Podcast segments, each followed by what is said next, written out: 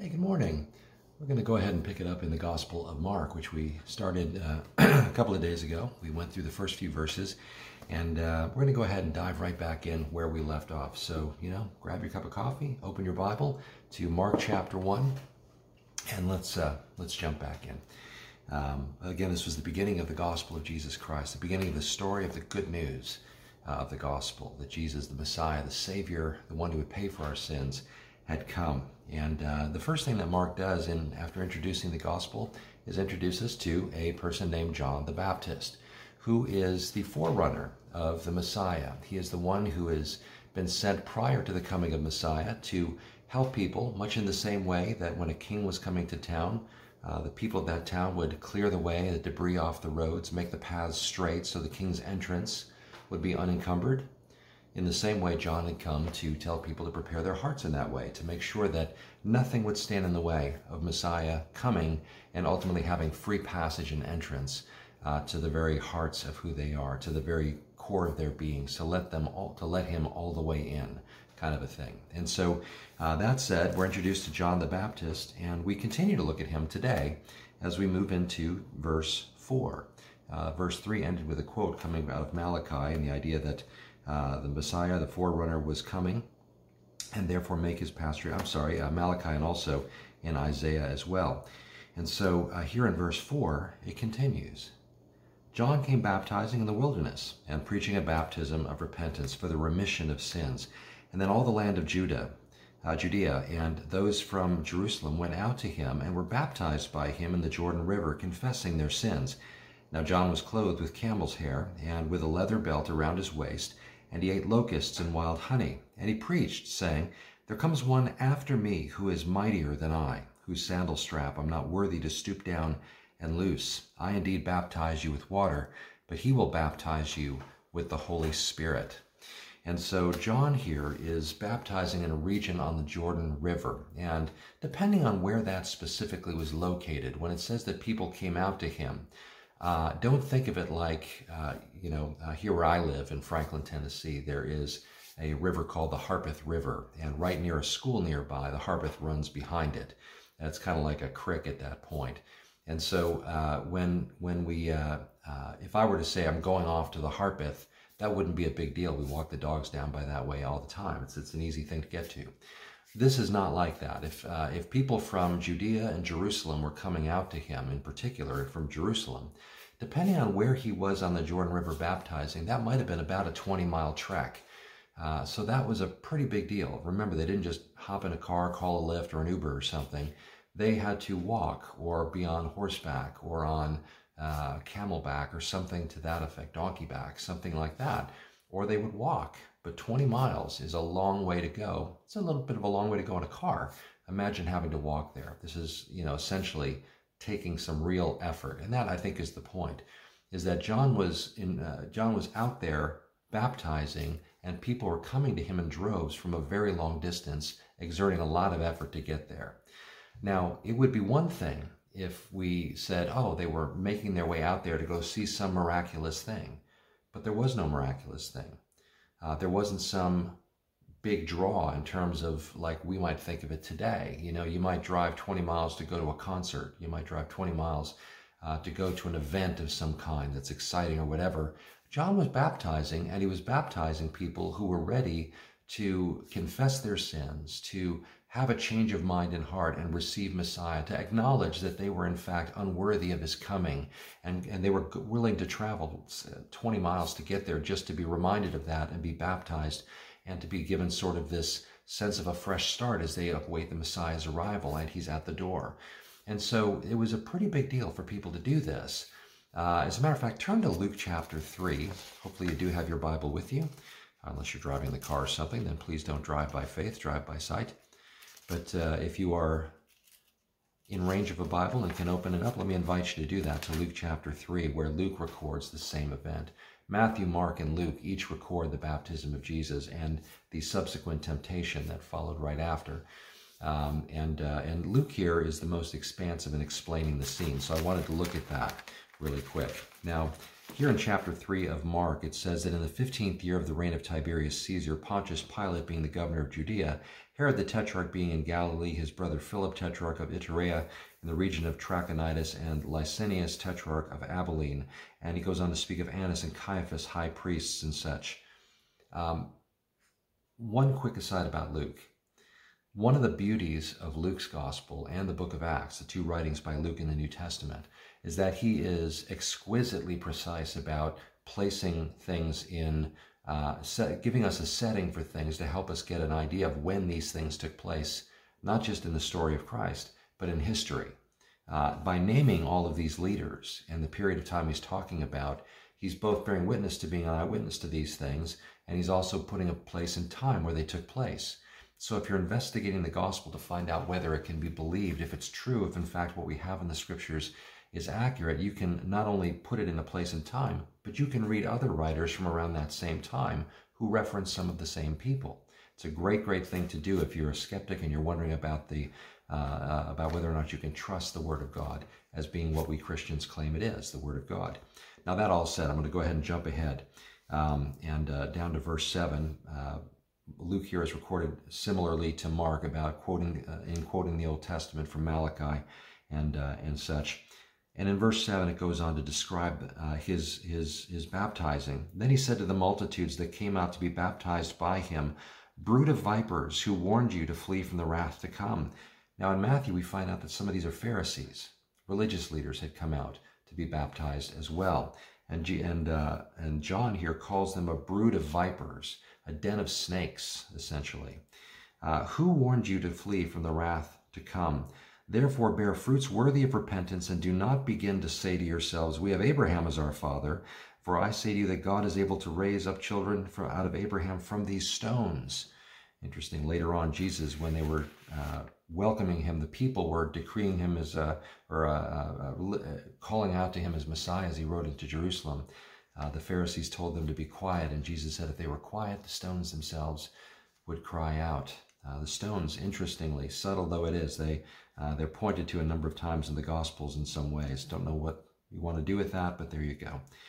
Um, so he said, Bear fruits worthy of repentance, and don't say we have Abraham as our father. In other words, you can't hide behind the fact that ethnically you are a Jew. There is more to it than that when it comes to being right with God. I say to you that God is able to raise up children for Abraham from these stones. And even now, the axe is laid to the root of the trees. Therefore, every tree which does not bear good fruit is cut down and thrown into the fire. And so the people asked him, saying, What shall we do then? And he answered and said to them, He who has two tunics, let him give to him who has none. He who has food, let him do likewise. And then tax collectors also came to be baptized. And he said to him, Teacher, what shall we do?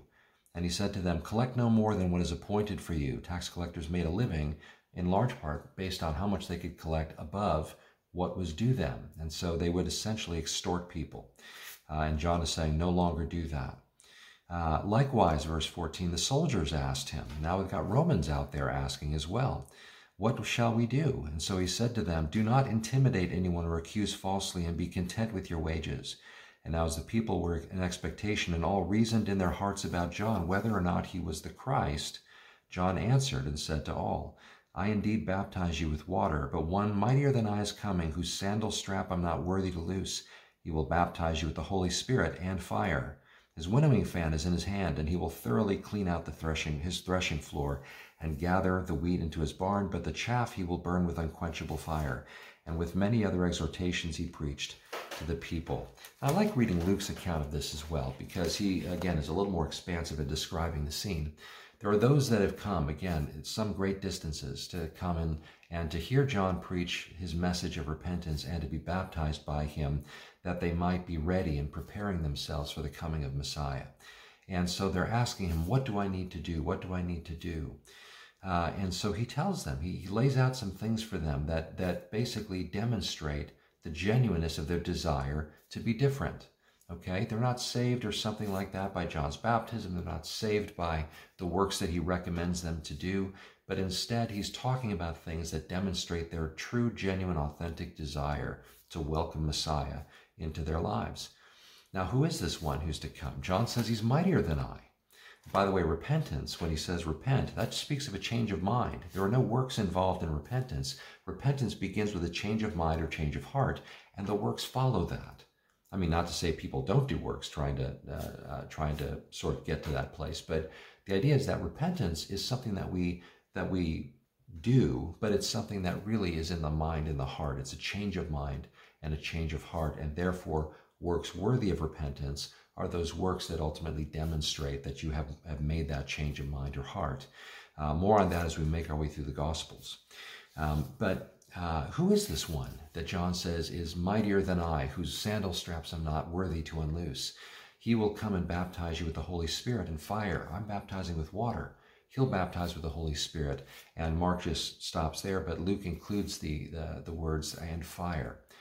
Well, John is baptizing with water uh, which is a practice that Jesus himself would invite his disciples to participate uh, or to, to not only practice, but ultimately to propagate as one of the what we would call sacraments, one of the two that Jesus instituted, baptism and the Last Supper. But he would tell his disciples at the end of Matthew's Gospel, or at the end of the story, um, as as uh, you know, at the end of the narrative, um, go and bap, uh, uh, go and make disciples of the nations, baptizing them in the name of the Father, Son, and Holy Spirit, and teaching them to observe all the things that I've taught you.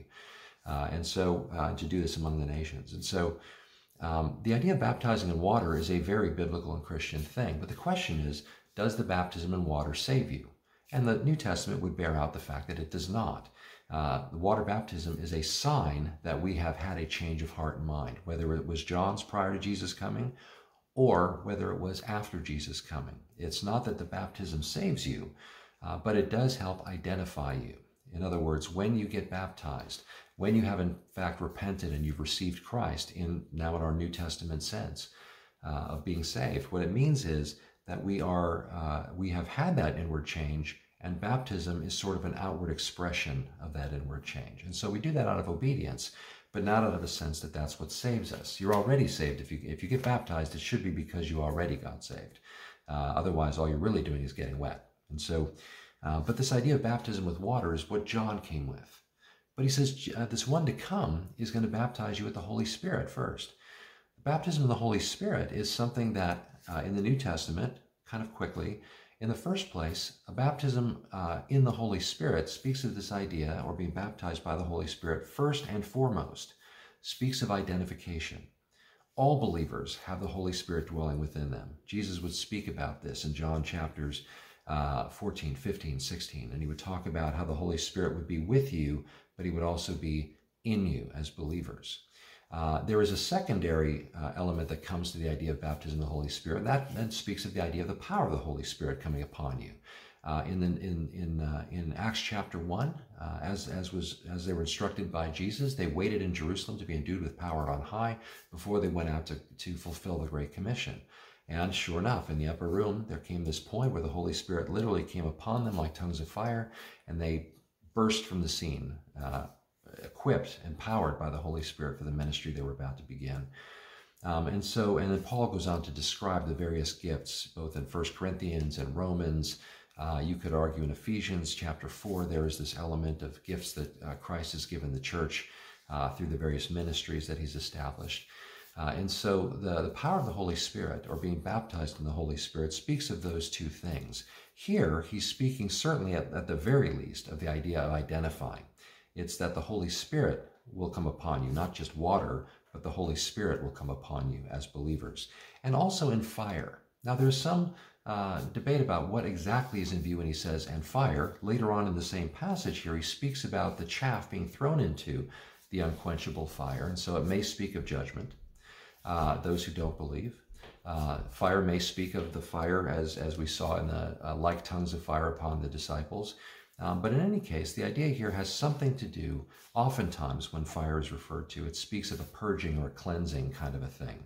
And that likely is what John has in view. You'll be baptized with the Holy Spirit and with fire. You'll be set apart and cleansed, kind of a thing, maybe what is in view in what he's saying. One other uh, thing he'll talk about here that I'll make mention of is that he says uh, that the winnowing fan is in his hand already, uh, separating the wheat from the chaff. This idea that um, in a threshing floor, which was generally very high on a high hilltop where the winds could blow. uh, could be felt, you would take this, what essentially was kind of like a rake, and you would dig it into this wheat that you had harvested, and you'd throw it up in the air. And the winds, as they blew by, would take the light, fluffy, chaffy stuff and take it all and blow it away down further down the hill. But the wheat was heavier and it would fall to the ground. So, in other words, at some point, what John is saying is that uh, the Lord is coming ultimately to separate the wheat from the chaff, to separate that which is has got weight and that which does not, that which does not belong.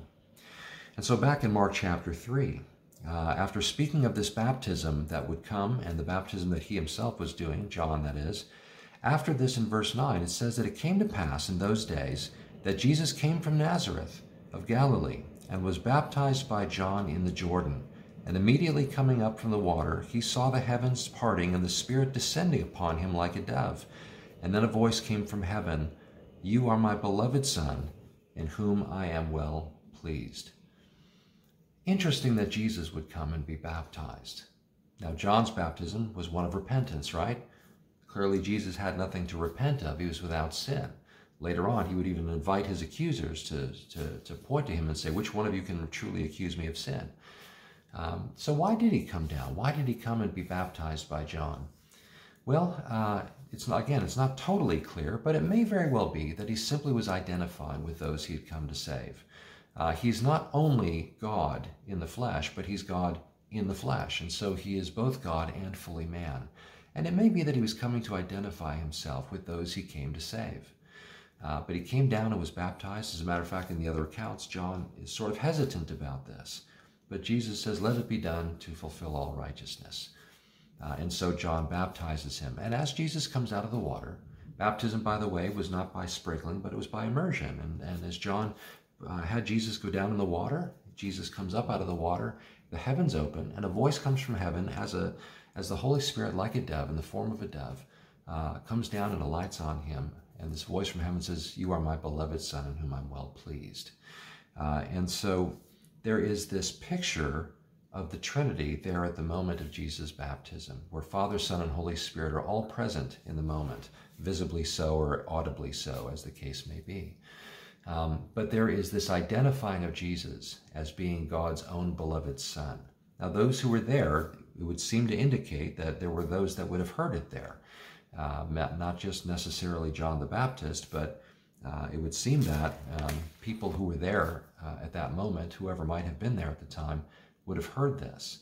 And that likely would have had something to do with those that began to follow him as he started to go amongst the countryside. Now, the next thing he will do, uh, and we'll pick this up next time, uh, the next thing that happens, both in Matthew, Mark, and Luke, we see the next thing um, Luke includes a genealogy in there, uh, but uh, in between. But the next thing that takes place after the baptism is that Jesus goes off into the wilderness to be tempted by Satan. And we will talk more about that next time. But one last thing I'll say about John the Baptist here before we finish for today. John's ministry was to point people to Jesus. And his message was, was essentially this prepare your heart because the, because the Lord is coming soon. Now, that's a message that essentially is at the heart of our message today as well, although it's slightly different in one sense because we can say that the Savior has come and he has accomplished the work he came to do in his first coming. He died on the cross for our sins. He paid for our sins. He paid the debt of sin that we owed. And ultimately, he took that away. And then he rose from the dead after he died. He rose from the dead the third day. And he is coming again. So, our call to those around us, to the world uh, uh, that, that, that is out there as part of our Great Commission that continues today, is to invite people to come and prepare their hearts for the coming of the Lord. And that's why Jesus would tell his disciples to go into all the world and baptize in the name of the Father and make disciples, baptizing in them in the name of the Father, Son, and Holy Spirit. Not just converts, but disciples. Uh, go out there and bring people to a place where they become genuine followers of Jesus, reminiscent of the same commitment that those who were willing to go and follow John out these 20 miles out to the Jordan River. Uh, similarly, the idea here is not one of just coming with sort of this sense of wanting to be part of the crowd like the Pharisees might have, this shallow sort of just being part of what's going on. But no, instead, something much deeper, something much more uh, profoundly uh, life and eternity changing, and that is a genuine commitment to this one uh, for whom we are, have prepared our hearts to allow in. And so we make disciples of the nations, and we ourselves continue to grow as disciples, those of us who are followers of His. Uh, and so this is what the Christian faith is all about. And as we've begun to sort of page through, or not really page through yet, we're still on page one essentially of Mark's gospel. But as we make our way through the gospel, our the desire as we look at the life of Christ and as we consider these things and consider Him, that our commitment to Him would just deepen and grow and flourish, that our relationship with Him would deepen and grow and flourish, and that we would go out and, and ultimately be lights in the world around us and even make disciples ourselves that follow him. That, like John, we would not point people to ourselves, but beyond ourselves, ultimately to the one whose sandals we are not worthy to unloose. And so let me pray us out, we'll meet again next time as we continue. Father, thank you so much for the gospel. Thank you for the good news that Jesus has come and he's paid for our sins. And as we look uh, at this at the story as Mark records it, that Father, our lives, our hearts, our minds, our thinking, our way of being would just completely be changed and transformed for having spent time with the Lord Jesus himself in these pages. Thank you, Lord, for the Holy Spirit who has filled us as believers. We are indwelt by the Holy Spirit of God. And not only that, but the Holy Spirit empowers us for the works of ministry as well. So take the things that we learn, take the things that we take in, and, and just we pray the Holy Spirit would help these things then to come out as we go out into the world around us living as believers, as followers, as ambassadors of Christ. Thank you, Lord, for this time. We pray that you bless it as we just continue. And Father, we look forward to spending time opening your word again. In Jesus' name, amen.